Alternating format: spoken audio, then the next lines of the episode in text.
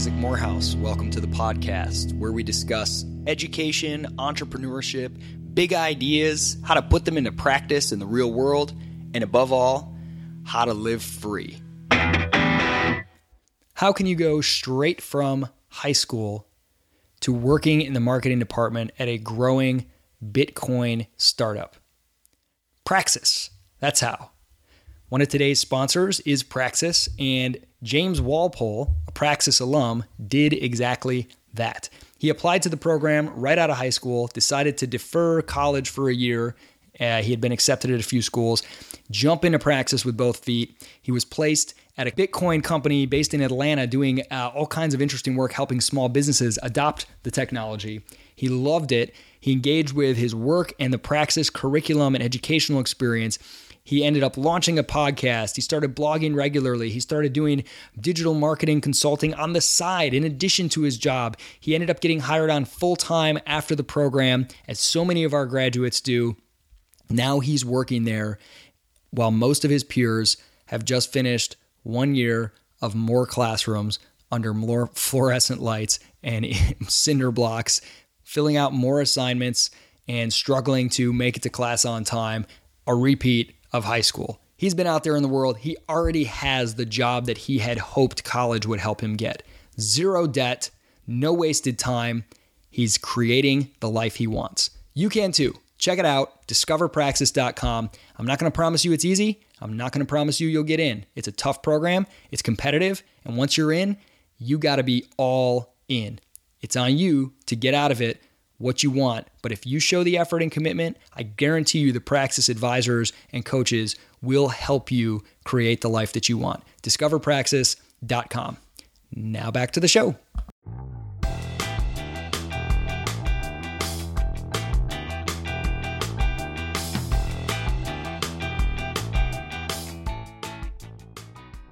Today I am joined by George Beall. George, welcome to the podcast. Hi, thanks for having me. Uh, so, what I want to talk about today is this startup that you were a part of, which is called Everipedia.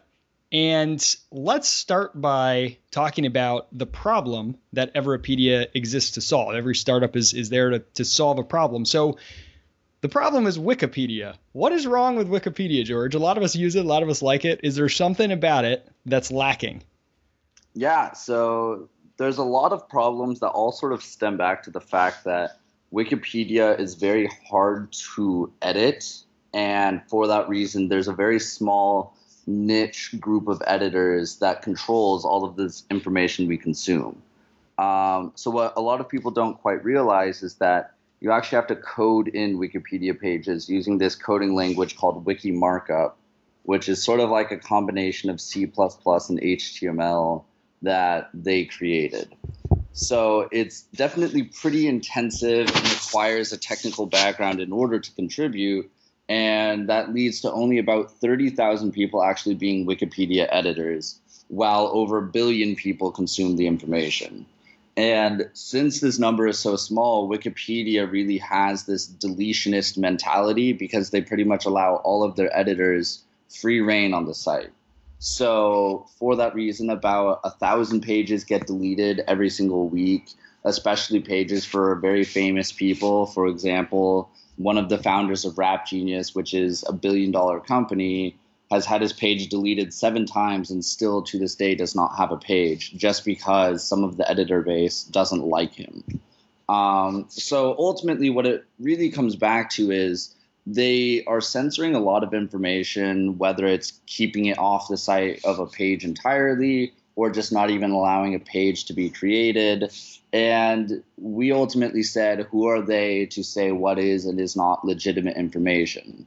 So as long as someone has uh, citations and all of the information is cited and represents what is cited, we allow anyone or anything or anywhere to get a page on Everipedia and our editing interface is a simple text editor, um, just what you would assume Wikipedia was. Um, so it's very easy and um, intuitive to add links, info boxes, uh, pictures, videos, whatever. And then we also go above and beyond and allow you know people's social media profiles, blogs, things like that that aren't allowed on Wikipedia. uh, to be added onto people's pages. So has Wikipedia always been this way, where they um, delete a lot of things if there's any errors or questions, uh, where they're they're kind of tightly controlled, or have they moved to this model over time for some particular reason? Yeah, so so pretty much, so Wikipedia just turned 15, and for pretty much the entire 15 years, they've had this bureaucracy. Um, and so pretty much how it works is your first hundred edits or so will just automatically be deleted um, because they pretty much are just hazing you to prove that you want to really be in this community. As you sort of build up edits and you know become established in the community, you get placed in this ladder format. And pretty much the more seniority you have, you can overrule anyone beneath you. So the top editor of Wikipedia, if he really wanted to, he could say Mark Zuckerberg founded Twitter, um, and he would get away with it. And so they've they've really always sort of fallen back on this sort of ladder hierarchy, and with that, they've been very free about deleting information. Um, and the way they sort of justify it is that they have this quote unquote legitimacy rule. But when you have a very small group of people you know, arbitrarily saying, oh, this is or is not legitimate information, you know, it's like, where does that line get drawn? Um, you know, because to everyone, something is legitimate. Um, so the um, the founder of Rap Genius that you mentioned, he is one of the founders of Everipedia. Is that correct? Yes. So okay. he he since left uh, Rap Genius two years ago, and then has since joined our company. So you know, if you're somebody who has used Wikipedia and not really had like particular problems with it, or at least you haven't, you're not aware of, of problems you've had with it. Maybe you could be getting something better, but you don't really know. How do you convince those people, hey, this is a this is a problem. Wikipedia is not as good as it could be. Um, or I guess how would you respond if someone said, "Hey, that's all great, George, but just because like somebody got mad that their page was deleted and decided that they needed to, you know, prevent that doesn't mean that everyone feels that Wikipedia is problematic." What is there any way to gauge like the climate of the market? Is there dissatisfaction with wikipedia broadly? Have you have you found that? Or maybe the best way to gauge it is the kind of traction you've got you guys have experienced at everipedia what what are your thoughts on um, the perception of wikipedia more broadly yeah so i mean i think um, you know you you do bring up a, a good point that you know if overall if you sort of talk to people and are like do you notice problems with wikipedia the majority of people probably will say no. Um, but where we really see the impact is number one, there are books upon books written by ex Wikipedia editors who end up leaving the community because they hate the bureaucracy and mm. the you know this sort of deletionist mentality so much. Um, and you know we get outreach all the time from ex Wikipedia editors who did, you know, thousands and thousands of edits and saying, thank you for doing this because this is exactly what Wikipedia should have been from the beginning. Hmm. Um, and so, so we have seen a lot of positive feedback from people who used to edit Wikipedia. In terms of actually consuming, uh, the thing we notice a lot is one of the biggest things people will search when they're trying to learn about people, places, or things is they'll add wiki or bio to it. So, you know, you might look up George Beall wiki if you were trying to learn more about me or anything like that. And for a lot of people, there isn't a Wikipedia page for it. So then we end up sort of filling in that gap. Um, and then ultimately, I guess the the biggest thing that I'll tell that I think most people can resonate with is growing up and then also you know i guess in our older life i think everybody has thought at some point how cool it would it be if i had a wikipedia page about myself um, and you know a lot of us have probably even tried to get pages about ourselves but ultimately it doesn't stay up and so i think that sort of mentality that wikipedia ultimately is saying to all of us you're not important enough to be learned about your life doesn't matter um, or you know your company, your startup, whatever, does not matter and isn't cool enough to be learned about. ultimately, what we are saying is that, you know, all information has some consumer. So why not let all information be shared? And I think that's really where, know, maybe Wikipedia isn't doing a bad job, but they're not doing a good enough job. Yeah, you know, it's interesting. Um, I have found many times on Wikipedia where I just wish there was more information, where I'll be surprised yeah. that a person or an idea doesn't even have an entry, or I go to an entry and there's hardly anything there. And one of the areas I've noticed this the most with is like I I love I love looking into crazy, wacky conspiracy theories, and I like I like the sort of the I'm intrigued by where they originate and why people like some of these ideas or how some of them are tied into whatever. And so if you're looking up something that's goofy or funny or out of the norm or it's something that's like, you know, basically probably untrue, but some people believe it, yeah. I want to go see, okay, I don't think it's true, and I don't think the majority of people think it's true, and certainly not scientists or experts. But I want to see what the people who believe it, what is their claim, what are their arguments, what are the counter arguments. And sometimes, if theories are like fringe or whatever, they just don't have a page at all. And I think that's probably because they want to they want to only have things that are credible.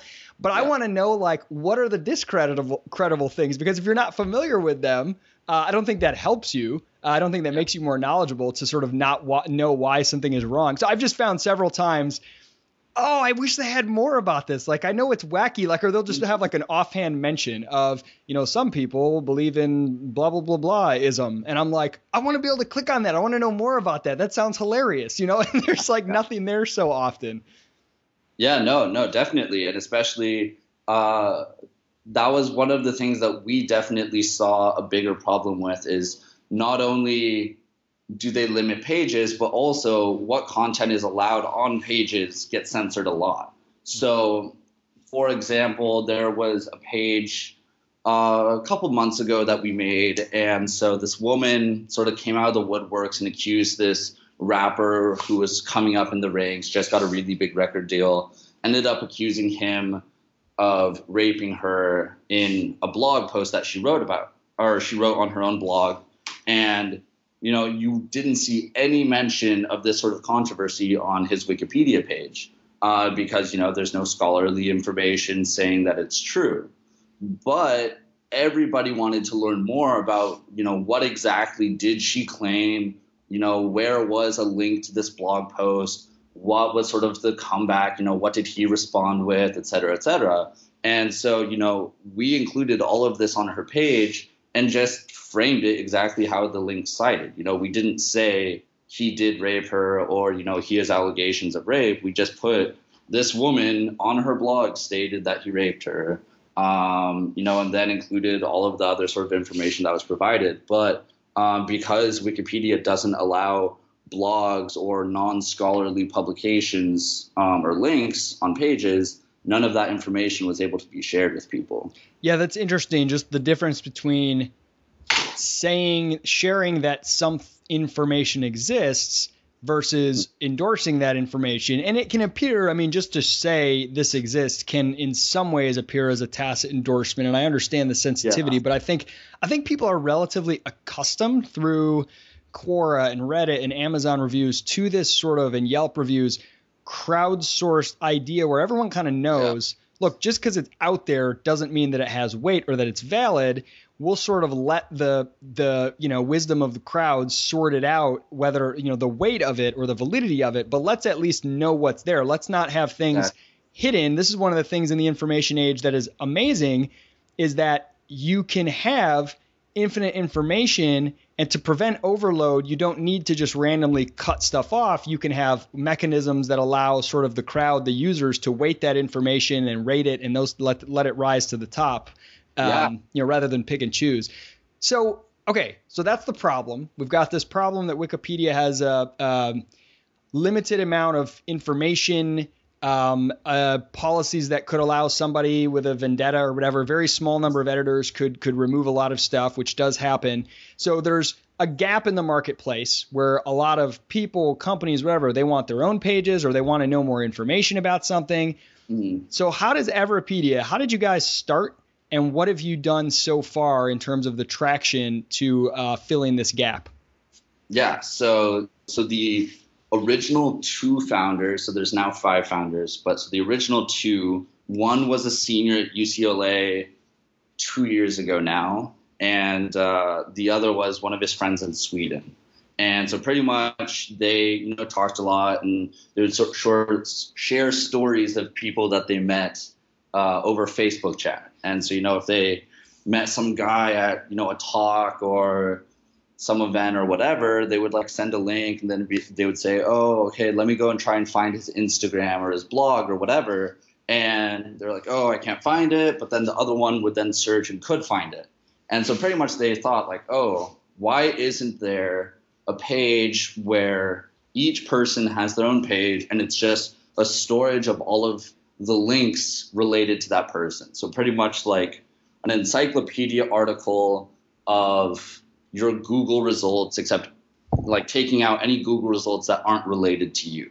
Um, so pretty much just a verified Google result almost.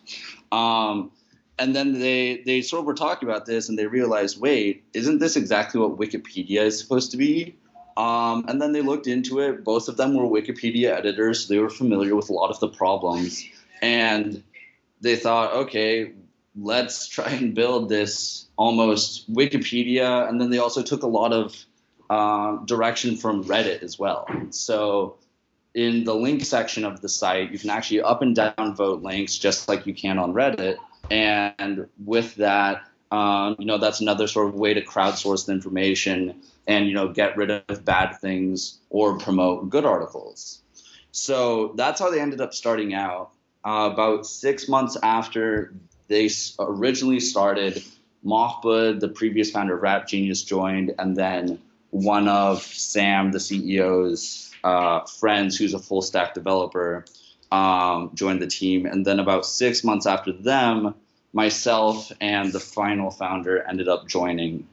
And uh, since then, we've done about well, we do about 3 million page views a month um, with pretty good growth metrics across all of our stats. Um, and yeah, we've just been very growing steadily and slowly, but uh, you know we see a, a pretty good bump in traffic each month, and that's all we can ask for. What is the biggest challenge that Everipedia faces right now? Is it you've got too much crappy content, or you don't have enough content? Period. Or what is what's the big hurdle that you're working on, the challenge you're working on right now overcoming? So we just finished uh, importing all of Wikipedia. So that was our, our big hurdle for a while. Um, and so pretty much because so so, every, so, everything that's on Wikipedia is now also on Everipedia. Yes, that's so, very cool. So you've got that as a starting point, and then plus more. That's really cool. Yeah, yeah. So you know we already have more information on our site than Wikipedia has on theirs.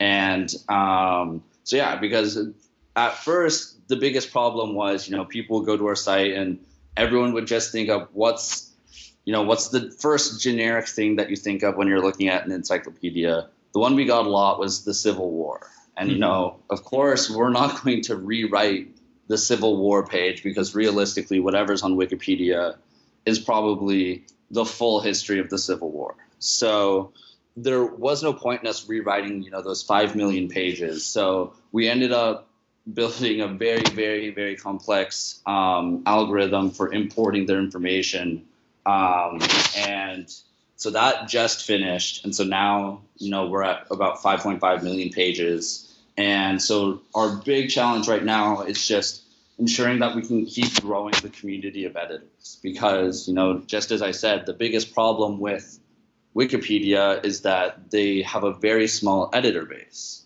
um, so the more people we can get involved with the site the more people we can have get signed up make pages for themselves their friends their startups their friends startups whatever um, that will really be the key to success for us in the long term and will what will and is what will allow us to overtake Wikipedia in the long run. So when I go, I'm on Everipedia. So I, I typed in Praxis, and uh, on page two of the results, there it is, and it's pulled from our our um, our Wikipedia page, uh, Praxis Entrepreneurship. So you know, it's this is from when we launched a few years ago, so there's some small structural changes to the program. So let's say I wanted to edit this. How easy is it? It says, uh, want to change something on this page or create your own register today. It's fast or free. What if I were wanted to do that? What all would be involved in me becoming an editor, or at least just editing this one page? Yeah. So so pretty much you just you have to make an account, uh, and so we have log in with Facebook and Twitter buttons, um, or you can sign in with your email if you don't want to do social media. Um, and so, you know, any of those three ways, you can get signed up within just probably a minute or two. Um, and then once you're logged in, you can go to any page, and there's, you know, just a little edit button at the top, like right or so corner. Um, if you click on that, it'll take you to the edit screen for the page. And if you want to edit the wiki, it's you know just a simple text editor, so you can type in all of all of the information you want to add, um, do anything you want there, and then you know tagging other pages. So you know if you wanted to tag yourself as the founder of Praxis, uh, it's just an at sign, and then you type in your name, and then click on your page, and it'll tag to that page, uh, which is just how you know you tag people on Facebook. Um, if you want to do citations, it's the same thing except you use an asterisk, and then you can cite whatever links are on the page. Um, and then adding links, there's a little section at the bottom where you just paste link and click add link. Um, and then similar thing for info boxes on the left hand side of the page. So what uh, you know, let's say I go in here and I put uh, you know Isaac Morehouse, the CEO of Praxis, is also the world's best basketball player, uh, and I and I post that. Now, what's going to be the process if nobody else sees it or cares about it? It will just stay there. But if some other user sees it and says that can't be right, they go and edit it. Uh, what, what, what, how does that work? And what if I monitor it every day and I keep trying to go back and change it so that it says that? How how do you sort of deal with people kind of trying to deliber- deliberately manipulate the system or put in yeah. uh, you know untrue information yeah so so we do have um, a core team of probably 30 editors who monitor the site constantly um, obviously there's small times where you know pretty much everyone's asleep but you know we go back and we have a live feed and you can check on the homepage everyone can see a live feed of all edits that have made have been made and so, you know, if something happens that, you know, they didn't cite their information, um, you know, we'll try and find a citation and add to it so that way, you know, people know it is verified information. If we go and we can't find anything, um, we'll end up taking the information off the site. Uh, obviously, we'll try pretty hard to find the information first, but ultimately, if we don't know that it's true, it does get removed. Um, if things are put in, you know, first person or if they're using sort of superlatives, you know, sort of like, oh, he's the best basketball player ever, or, you know, uh, he only eats sushi or things like that. You know, again, if it's if it's sort of very clearly stated information that doesn't have a citation, uh, we end up having it removed. Okay. Then if people continue to try to sort of abuse the site, so either if people go on there. So the other thing is you're not allowed to remove information if it is cited. So, you know, if someone tries to go onto Praxis's page and remove you as the founder and CEO, um, we would put that information back up.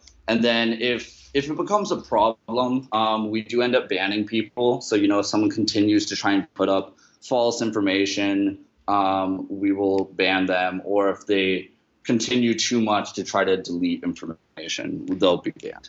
So on the page, I see there are uh, ads. So I assume you guys are a for profit. Is that correct? Yes. Okay. So um, Wikipedia is nonprofit. What was the decision to go for profit, and does that present challenges to you guys? That because I know people have this. I'm a big fan of making everything for profit whenever possible. Yeah. I think it makes it better, more accountable. But people yeah. have this sort of idea that if it's nonprofit, somehow it's more, you know, sort of above the fray. This is like a general perception. Do you have any unique challenges going the for-profit route, uh, as well as sort of what what made you do that?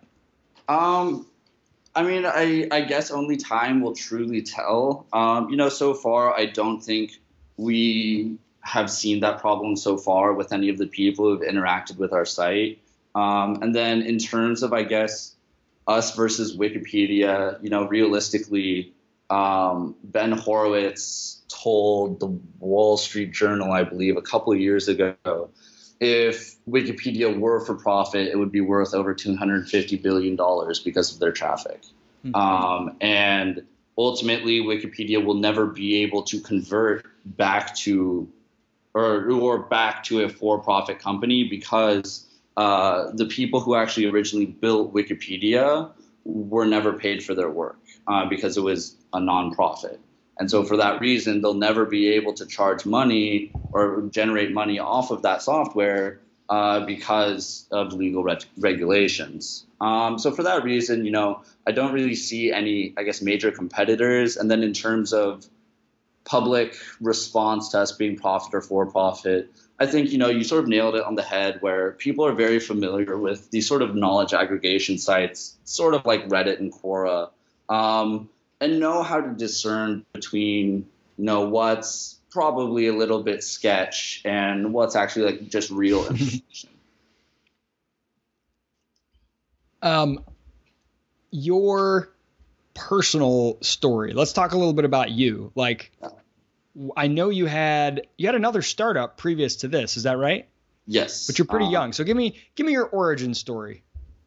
So so yeah. So I guess uh, it all sort of starts back with my great grandfather, um, who ended up leaving his home in Indiana when he was 16 and slowly moved his way out to California, where he ended up settling down. And in 1919, he had the patents on the first effective storage battery and set up his factory and ended up becoming the sole supplier of batteries for all machinery used by the Allies during World War II. And then also was attributed for being the reason that the first uh, global flight was capable of happening um, because uh, the Rutan brothers uh, thanked my grandfather for his battery and said that he was the reason it was possible. Um, anyways, I always grew up hearing his story. Uh, I was always very impressed and admired just how much he was able to achieve in his life and how much value he was really able to give. Uh, you know, because of his battery designs, which for the most part, are still in their original um, design today. Uh, we are now able to fly long distance and make turns because previous designs would have had the battery acid leak if a plane made a bank turn. Hmm. Um, so, anyways, you know, he added a lot of value to society, did some incredible things, and ultimately, nobody knows who he is or even thinks about what he did. Uh, you know, he wasn't looking for fame. He wasn't looking uh, to be incredibly remembered or even make a fortune. Uh, he was always a very generous man, and for that reason, I I really just grew up focusing on the ideal of trying to add value to society and die with the world being better off than it was when I was born. Um, with that, uh, I ended up going to the Wharton School. I had the idea for a hardware company um, that was sort of like Legos meets hardware. Um, that you could combine whatever sort of pieces of technology you want together. So if you wanted, you know, some touchscreens, speakers, a joystick, whatever, you can connect it together in a very simple um, plug and play fashion and end up having the perfect device for whatever needs you had at the time. And this was called Touch Tiles? Yes, yes. So then, so I ended up leaving school for Touch Tiles, uh, worked on it full time for about 14 or 15 months. Um, and then we ended up hitting some engineering problems that we couldn't work past. Um, and so we ended up uh, selling off the IP that we had and the hardware that we had. Um, and then about that time, um, I had known the Everipedia guys for a couple months at that point, and uh, so they recruited me to be a founder at Everipedia. Um, and then so I've been with Everipedia since January of this year. So with touch tiles, did you have a background, a deep knowledge of hardware? Uh, where did the idea come from, and, and sort of what skills did you have, and what skills did you have to find elsewhere? Um, so yeah, so I did have a I don't want to say a very complex technical background, but I mean I did know how I could code in Java, JavaScript, um, C++, and then like HTML, CSS. Um, and so, and then I had like a very minor electrical engineering background. Um, so I ended up building the first iteration of our prototype myself, but I knew that in the grand scheme of things, I would have to bring on another more skilled um, technical founder. Um, so I ended up recruiting, worked through a couple of different engineers, and that was ultimately, I guess, the bigger problem is in the grand scheme of things, the product would have needed someone who probably had about 20 years of PCB experience, um, which is realistically someone who's very content with their job at Apple, Samsung, or Google. Um, so, so yeah, so I mean, that was um, a bit of where the problem happened, and definitely looking back, uh, did take a lot of good lessons about you know exactly what skills you need when you're starting a startup and what you need to think about um, when launching a company, especially when it's related to tech and even specifically hardware. You know, it, it's amazing. I mean, even though you weren't able to get the company where you wanted, you were able to sell it, uh, let let that give open up opportunities for the next thing that you're working on, which is what you're doing now. Yeah. Um, all in all, it's a pretty amazing amazing thing. It's just one of those things that we talk about a lot. That you know, even if you, you know, quote unquote fail, or even if your your company doesn't get where you envisioned it getting, the experience itself can be huge. But that, but it's a scary thing to do. Can, can you talk to me about like when you had the idea for mm-hmm. touch tiles? What helped you get over the oh I'm just a kid I don't know how to launch a company? What helped you actually decide to to make it a reality? So I ended up talking with one of my friends and we we both were like really interested in the idea and then he had some connections at some tech companies that he thought you know so it was originally going to be more of an acquisition play and so when we were sort of looking at it like that we you know there wasn't much risk because he was pretty confident that we would be able to get the acquisition fairly easily and it would just be sort of like a cool thing to do um, we could build it up a little bit and then you know make some good money. Um, so when you're thinking of it like that, you know, there's not quite as much risk. Um, eventually, after working on it for a bit, I was a lot more in love with the project than I think he was. Uh, so I ended up working on it full time, and he wanted to focus on going to school. So he ended up parting ways with the company, and I just stuck with it and built it up to what it ended up being. Um, so yeah, so I think with that sort of thing, it, it just more sort of happened. Um, definitely, when I was starting, I didn't quite know exactly what it would become, um, and yeah, so there wasn't a whole ton of you know SWOT analysis or things like that that I put into deciding whether or not to work on it and whether or not to leave school. That that stuff is always uh, great after the fact when you're when you're looking back. It's better yeah, to just start yeah. doing stuff, uh, um, jump in with both feet. So, in terms of Everipedia, do you have any kind of goals for let's say the next six months to 12 months uh, are there specific targets you're trying to hit are you guys raising money what, what's sort of the status of the company yeah so i mean i think we've definitely been following, I guess, Genius's roadmap for their early years a bit. By the way, I love Genius. I, I still call it Rap Genius, but I yeah, yeah. Um, but uh, yeah, so pretty much up until now, we've been hitting all of the benchmarks for you know early website companies about three times faster than Genius hit them. And so you know we hit 1 million on Alexa, 100,000 on Alexa, and then a million page views a month, um, all three times faster than Genius ever hit them. And so we've just sort of been trying to keep up this rat race a bit of, you know, trying to grow faster than Genius ever did. And so the next major benchmark is hitting 10 million page views a month.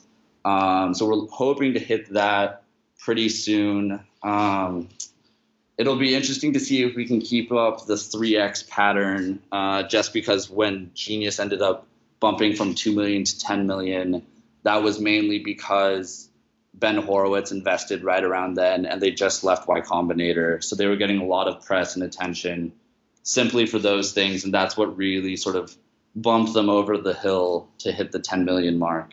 Um, but you know we have a lot of good stuff in play and you know like i was saying our, our traffic's been growing at a pretty good rate so far so we're just going to keep it up and hopefully we can see the numbers grow that is awesome. So, what do you want uh, for our listeners? Just go to everipedia.com, start looking around, uh, sign up, become an editor. Is that the, the the main takeaway you'd have? Yeah, yeah, no, I mean, definitely, we're always interested in getting people involved in the community, and if any of them are interested in focusing on certain categories of information. You know, we've had people only upload like hockey players because they're really interested in hockey or, uh, you know, startups or whatever. Any sort of information is extremely valuable for our community. And then definitely reach out to us and the team um, because we're always loving to hear people's feedback and if there's any way we can improve the site uh, to make the whole experience a little bit better what's the best way to get a hold of you? Do you have a Twitter handle or? Uh, yeah, no, you can reach out um, either to me personally at uh, at the George or no George P Beall.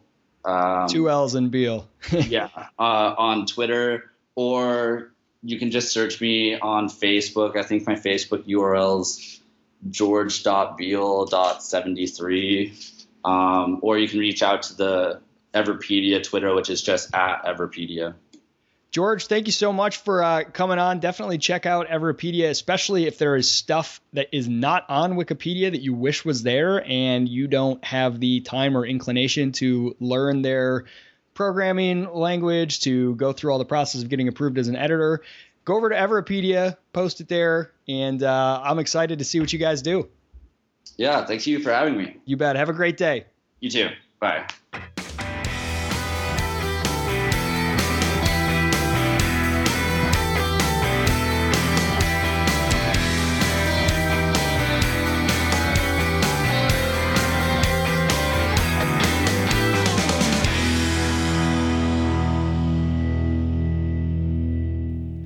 Hey, if you're a fan of the show, do me a huge favor. Go to iTunes, give it a rating or a review. A rating is only a simple click of a button, or if you're on your phone, a tap of a finger. And it will help people find the show a lot easier. And if you have a little extra time, write a review. What you think about the show? Honest opinion. That stuff goes a long way in giving more exposure to the podcast. What do you get out of all of it? You get the pleasure of knowing that as more people start listening, you get to say, I was there first.